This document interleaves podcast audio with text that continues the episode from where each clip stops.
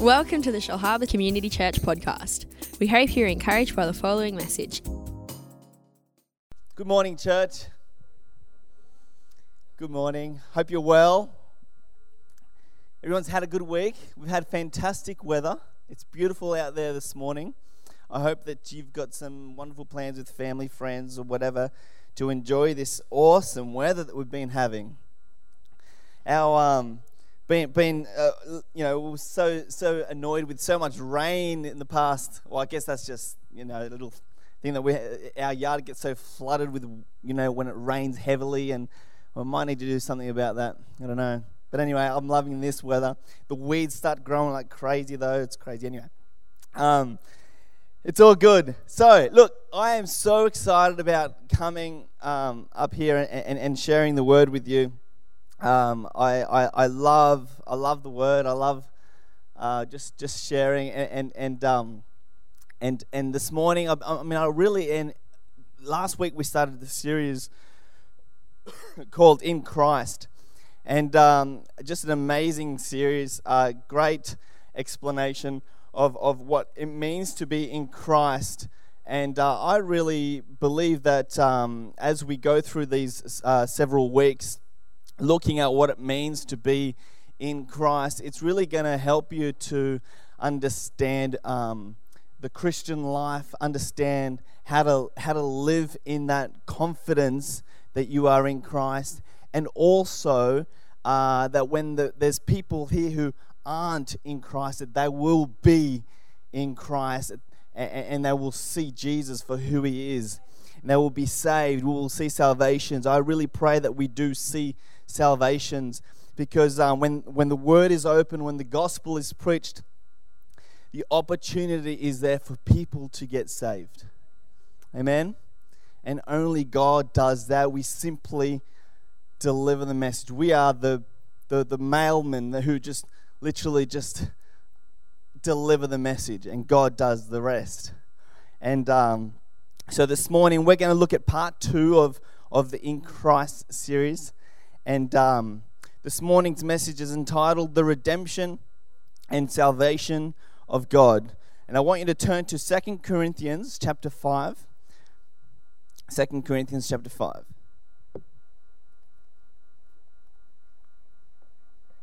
And of course, look, if you don't have uh, your Bibles, we do have it on the screen, but it, it will be on there. Um, but if not, grab your phone, grab your Bible, and we're going to have a look at this passage of Scripture and then we're gonna we're gonna unpack it and see what it talks, see what it's saying to us, see what the Holy Spirit is saying. So let's just read this from verse 17. It says, it says, therefore, if anyone is in Christ, he is a new creation. The old has passed away, and behold, the new has come. All this is from God who through Christ reconciled us to himself and gave us the ministry of reconciliation. That is, in Christ, God was reconciling the world to himself, not counting their trespasses against them, and entrusting to us the message of reconciliation. Therefore, we are ambassadors for Christ, God making his appeal through us. We implore you on behalf of Christ be reconciled to God. For our sake, he made him to be sin who knew no sin, so that in him we might become the righteousness of God. L- let's pray. Father, I thank you so much. Holy Spirit, I ask that you would anoint my lips, um, that you would help me to articulate the message uh, concisely, uh, clearly uh, people will be um, have have pliable hearts to to hear and apply the word to themselves. I thank you that you do this, Lord. Amen. Um, I I want to as as we look at this verse of scripture, I want you to see interwoven the love of God in this passage. I, I, I want you to see if I can, I am so inadequate to, to, to really unpack such profound s- scripture. But if I can do it any justice, I want you to see that interwoven in these verses of scripture, there is mission that we go on. There is something that we must do, but that you should see that it is the love of God that initially compels us, but it's the love of God that initiates salvation. And I want you to see that. So I just I hope I can do it justice. I really do. But I want you to capture it. So we're going to have a look. Now we briefly we saw we saw last week and I'm just going to briefly sort of explain here that being in Christ in Christ uh, um, has has we saw last week what the meaning is to be attached to him to abide in him abide in the anointed one to to to to be with him. Um, in this passage in verse 17 it starts off by saying therefore if anyone is in Christ he is a new creation. There's they're, they're powerful words. It's um, being in Christ in Galatians in 3 verse 26 says in Christ Jesus you are all sons of God through faith um, d- despite your racial background, despite your uh, gender, you are all in Christ. You are all, because of what He's done, you're all one in Christ. Colossians 3 says, For you have died, and your life is hidden with Christ in God. So if we're in Christ here, Corinthians is, is saying to us that we are a new creation. That's baffling. That is new creation. We see, see that the, the Bible also explains that we are, we, we are to be born again. These are some crazy illustrations of what the new of what being in Christ is. The being in Christ isn't that God just just cleans up your old life. He doesn't just just clean you up. He doesn't just open a new chapter in your life. He doesn't just, he makes you a new creation.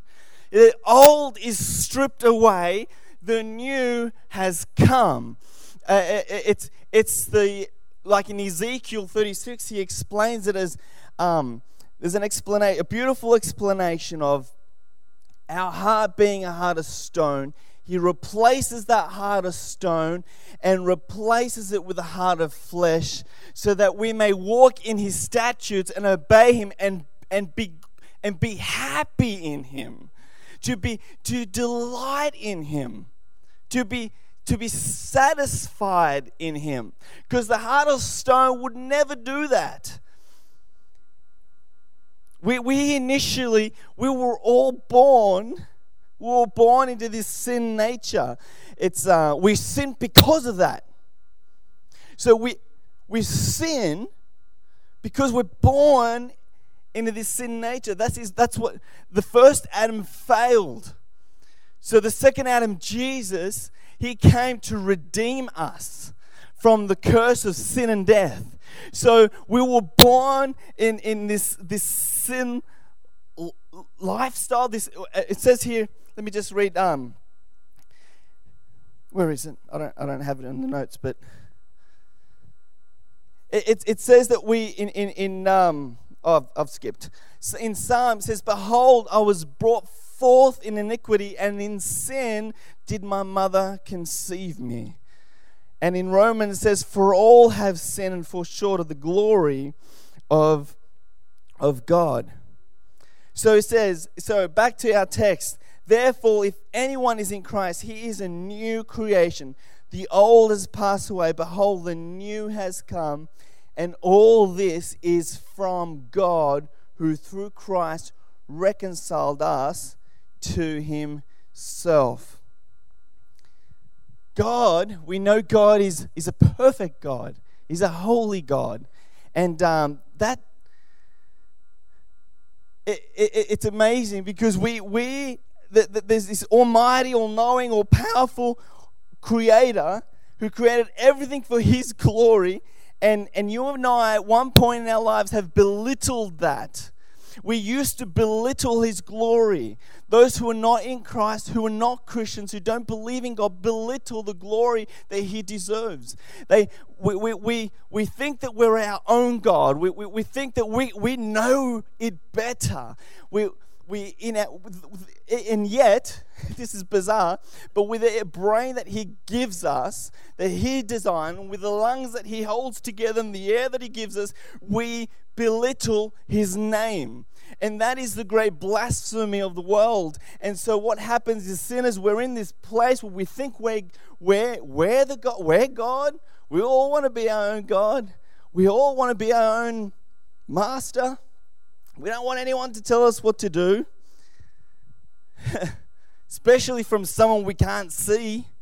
So there's this holy God, and and and, and we belittle His name, and then so that's the problem is that God does not and cannot be in association with sinners. With, with, with sin, He's too holy. And that is essentially the great problem that we, we, we see. We see God is holy, we are unholy because we're born in, in sin, and, and yet, how does this reconciliation come together? How, how is it that it comes together? Uh, I want to say that there is, again, one thing that compels and that is love. Because God so loved the world that He gave His Son. He loved. And that is the essence of who God is. You cannot say of anyone who's alive today, whoever was, whoever will, of any human being, you can never say that that person is love. But you can't say only God is love. He doesn't just have love, He is the essence of love. He is love. He emanates love. He is love. And um, it, it compelled this love. What happened on the cross is literally is what's happening is, is, is love being shown. So We've got the problem here sinners from the beginning. Uh, uh, but, but how? The question is then, how can an absolutely and utterly holy God who is infinite, pure, and perfect ever be reconciled to sinners? How can he do what it, how, how can he do that? Um, he, he's so pure to look on sin. How can he have fellowship with us? How can God satisfy his just and holy law and with, the, with the condemnation of sinners by full and deserved punishment. We all deserve the punishment. And still show mercy to us who deserve no mercy. So, how can God, who is end the hostility, and how can He take sinners into a holy heaven to live with Him forever in communion with Him? How can love towards sinners and righteousness come together? to put in, in, in Paul's words, how can God be just and justify sinners? That's the great question. How can a just God still be just and justify sinners? In this text, it explains it in 15 Greek words translated into English, carefully define and perfectly balance the ministry of reconciliation. And um, we're going to see here the next slide. I've, I've unhighlighted that section because we're going to get back to that. But verse 21 says this For our sake, he made him to be sin who knew no sin, so that in him we might become the righteousness of God. This is one of the most powerful truths of Scripture that bring the whole question into line and solves the problem. It is a beautiful illustration of what happened on the cross. So beautiful. I want you to understand this that God, Jesus, didn't sin on the cross. he became sin. He did he never sinned. If Jesus had ever sinned, he would cease to be God. Jesus never sinned on the cross. But what happened on the cross was so profound, so amazing. there's, there's lack of words to describe it. Jesus becomes sin. So God, it was as if God was counting our sin and counted it on, on, on him. The word's called impute, imputed. God imputed our sin, our mess, our sin, our filthiness, who we are as a core in our, in our, and what we were born in. Sin was imputed on Christ. He took the punishment that we rightfully deserve. But yet, what happened also is that his righteousness was imputed onto us. It is beautiful to, I mean, just, let's just see that illustration, sort of picture in your head. On the cross, Jesus, willfully, by the way, Jesus and God were not at odds on the cross. Jesus willfully gave his life in total obedience to the Father on the cross. And his our sin was imputed to him, accredited to him. And and and his righteousness, which means his holiness, his perfection of who Jesus was. You know that. Was credited to us. It's not our righteousness, it's His that was accredited to us. That is profoundly beautiful because love emanates out of that. Interwoven with all this is his love to reconcile sinners who he, God, who is perfect, cannot associate with sin. So he had to do something dramatic on the cross. He had to give his only son. Great love compels that to give his only son, the only solution so that he can be close to us is that he gave his son and that his our sin was imputed on Christ and his perfection was counted to us. Can you see the beauty of the cross? Can you see the beauty of what that is? He made him to be sin who knew no sin. In Isaiah 53, it says, Surely he has borne our griefs and carried our sorrows. It was our griefs, our sorrows. He was pierced for our transgressions, our transgressions. He was crushed for our iniquities. He never sinned. Jesus never sinned on the cross. The Lord laid on him the iniquity of us all. Christ on the cross became our substitute. He be- we deserve that punishment, but in love, He he became our substitute on the cross. He imputed our sin. God imputed our sin onto him, his righteousness on us. It means to be credit, credited. Jesus has made sin because God credits our sin to him. We're made righteous because God credits his righteousness to us. Philippians 3 9 says, We are not found in Christ, not having righteousness. We are found in, in Christ, not having a righteousness of my own, Romans 4 5 says, And to the one who does not work but believes in him who justifies the ungodly, his faith is counted as righteousness. Um, also on the cross, the wrath of God, his anger towards sin, was appeased because of what Christ did. He propitiated our sins. The Bible says that word. I know it sounds like a big word, but this listen to this. 1 John 4:10 says, "In this is love." I love it. In this is love. Not that we have loved God, but that He loved us. So it's His initial love. That He sent His Son to be the propitiation for our sins. It's a big word. It simply means that God's wrath is appeased. Um, Romans 3:25 says, "For all have sinned and fall short of the glory of God and are justified by His grace as a gift, as a gift." What a gift!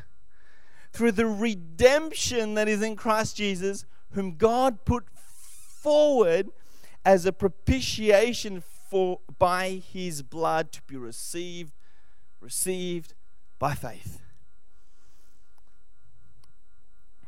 It's beautiful. So this so Jesus became our substitute on the cross. Uh, he imputes his righteousness on us. God sees us as righteous. You and I as righteous, not our own, but Christ's. And he propitiates our sins on the cross. He appeases God's wrath on the cross because that's what had to happen. And that, he, that is exactly how God becomes just and the justifier of sinners. Is that beautiful? I said, Is that beautiful? Is that love? Is that, that is, there is no greater love than that. Because this is such a, a, an important thing that happened in, yes, in history, but the cross was not a second idea it was planned. It didn't take God off by surprise. Oh, Adam and Eve sinned. What next? Let's see. Um, Holy Spirit, uh, Jesus, what do we do? Um, the cross. All right, that might be a good idea, you know. No, the cross was planned from the beginning.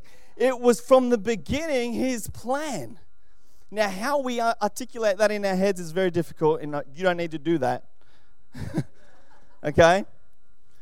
we just need to believe that that is a he chose you before the foundation of the world. Before the world was created, He chose you to participate in this, to be in Him, to be in Christ.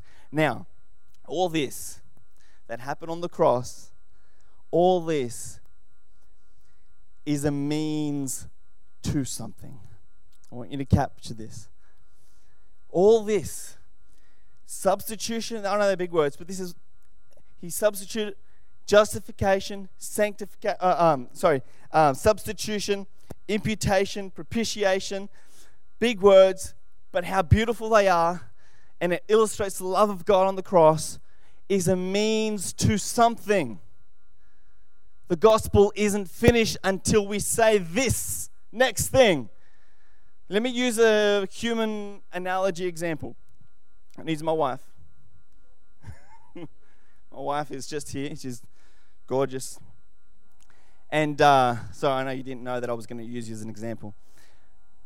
But if if I have offended my wife because I've said something ugly, I've said something that I shouldn't have said, and I ask for forgiveness, why should I want it? Why should I want forgiveness from my wife? The answer, how we answer that, means a world of a difference as to how if you believe the gospel. Now, I'm using this example of, uh, uh, uh, of me and my, my wife, and you can use this example as well with anyone else who you have a close relationship to. But the relationship that I have with my wife, if I've offended my wife and I ask for forgiveness, why do I want forgiveness? I want forgiveness because, well, when I get home, I expect dinner on the table. So let's just clear this thing up, this thing, this wedge that there is between us. I hope because if I say, oh, you know what, I'm sorry, hon, hopefully I get dinner when I get home. Bad answer. bad answer. Why do you want the forgiveness of God? Well, because I want my conscience to be clear, and when I walk into church, I don't feel guilty. Bad answer. That bad answer. Well, I want the forgiveness, God, because I love the benefits that Jesus can give me on this earth, and so that I can be blessed. And bad answer. It is no different than me wanting my wife for the things that I want to get from her. I want my wife back. That's the answer. I want her. I want to be with her. I want to be reconciled with her, with her to her. Uh, if it's any other answer than her, it's the wrong answer if we want God for any other reason than to be with Him, to enjoy Him, to delight in Him, to, to, to, to be in unity with Him, to have relationship with Him, it's bad answer.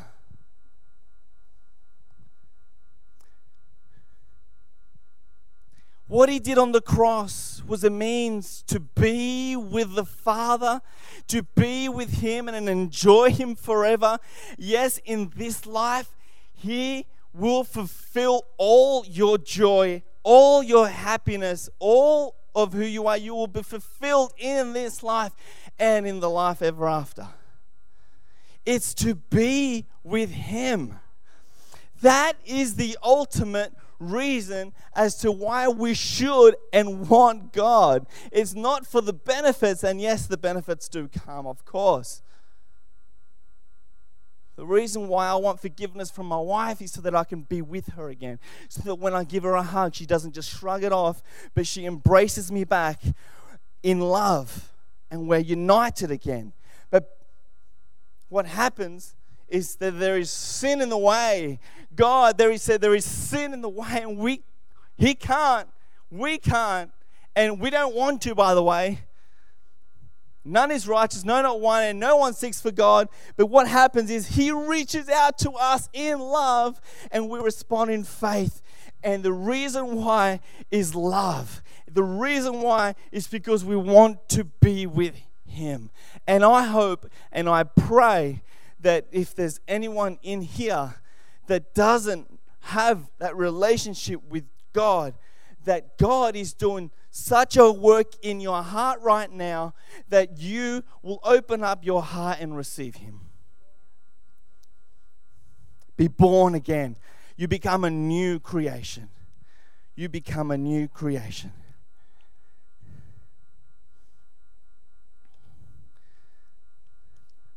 I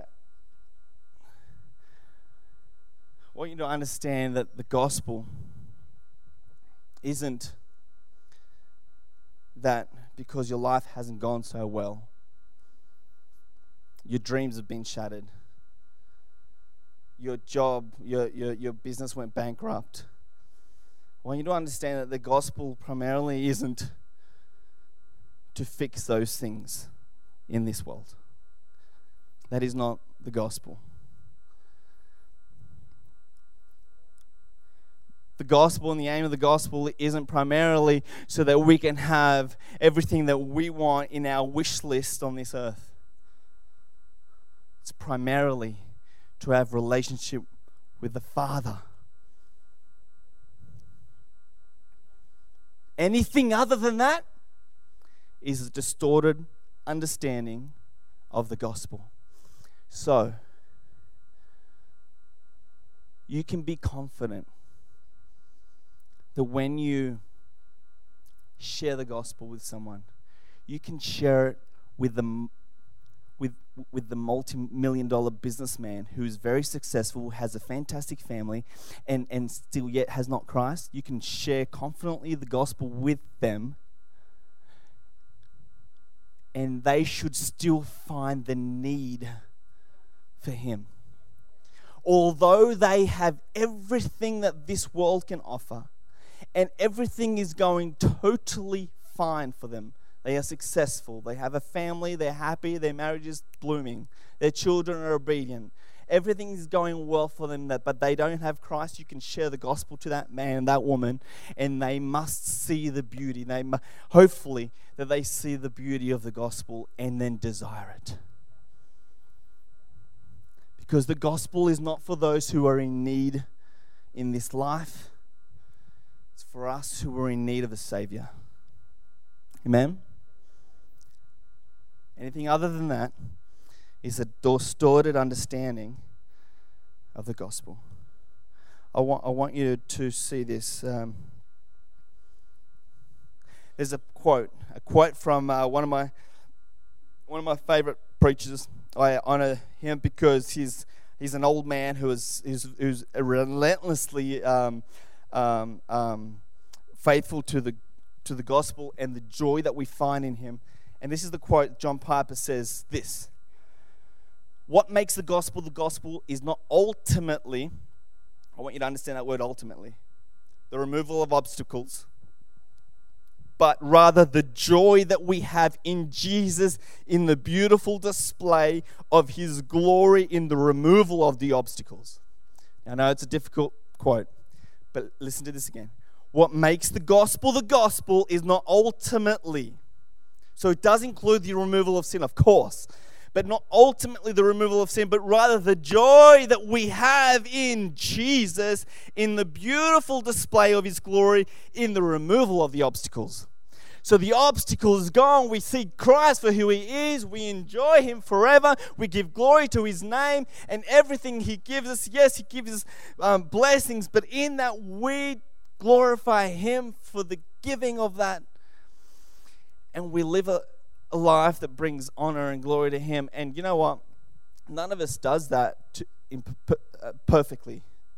None of us does that perfectly. How often do I find myself enjoying things other than Christ? How often do I find myself getting pleasure out of the things that the world offers rather than getting pleasure ultimately from Jesus Christ? We don't live like this perfectly, but let me tell you that we can we can and we should walk in the power of the Holy Spirit who helps us to focus on Him, who focus on the main thing, and that we can get satisfaction, joy, happiness, and pleasure in Jesus Christ. Oh, that we would live like that. We would find satisfaction, we would find joy in the midst trial, in the midst persecution, in the midst of all this stuff that happens in the world, which is promised to the believer by the way, but we find joy in Him. Oh, that we would walk like that every day. Yes, yes, we're imperfect. Yes, we stumble. Yes, we sin. But listen to this we have His righteousness imputed to us his. So God sees us as righteous. Doesn't mean that we don't struggle with sin anymore. It's not our righteousness, it's His. It's imputed to us.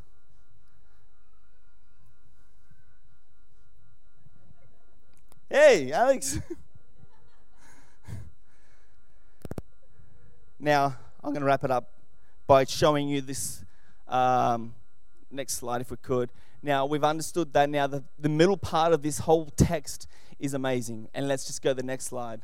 And he gave us the ministry of reconciliation. You know what Jesus has done? He's given you and I the ministry of reconciliation. That is, in Christ, God was reconciling the world to himself, not counting their trespasses against them, and entrusting to us the message of reconciliation. God entrusts to us the message of reconciliation.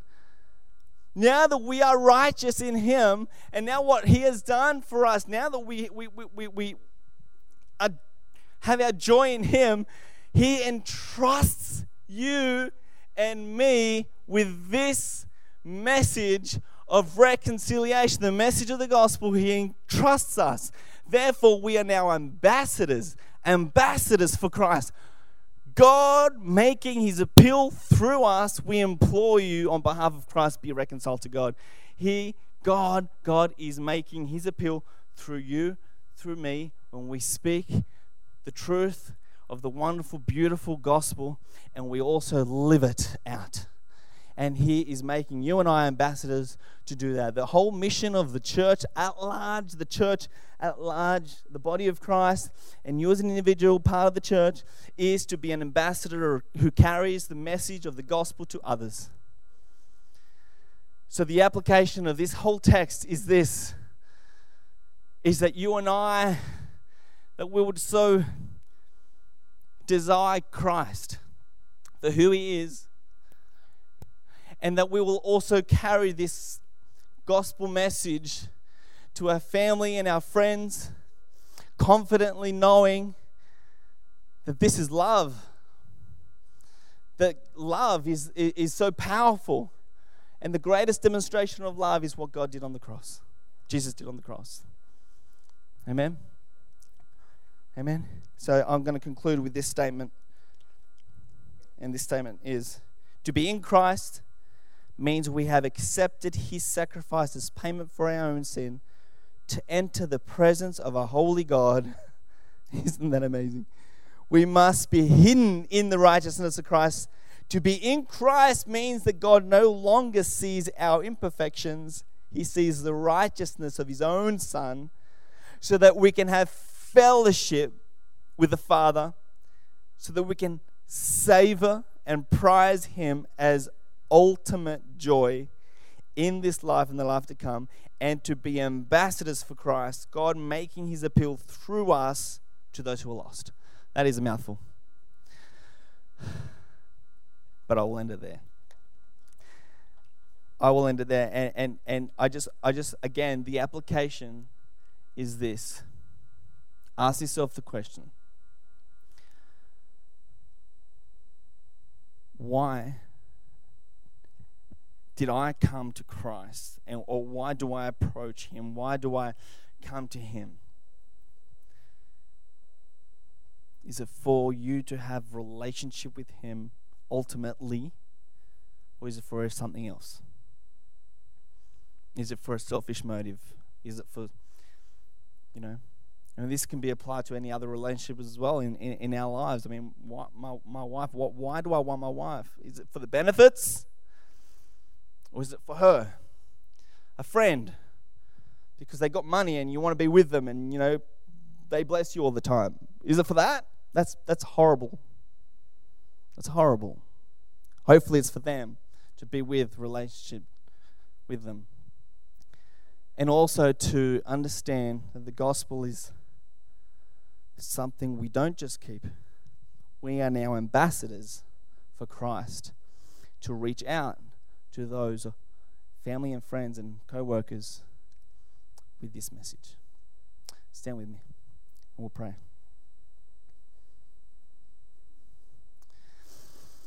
Father, we thank you so much.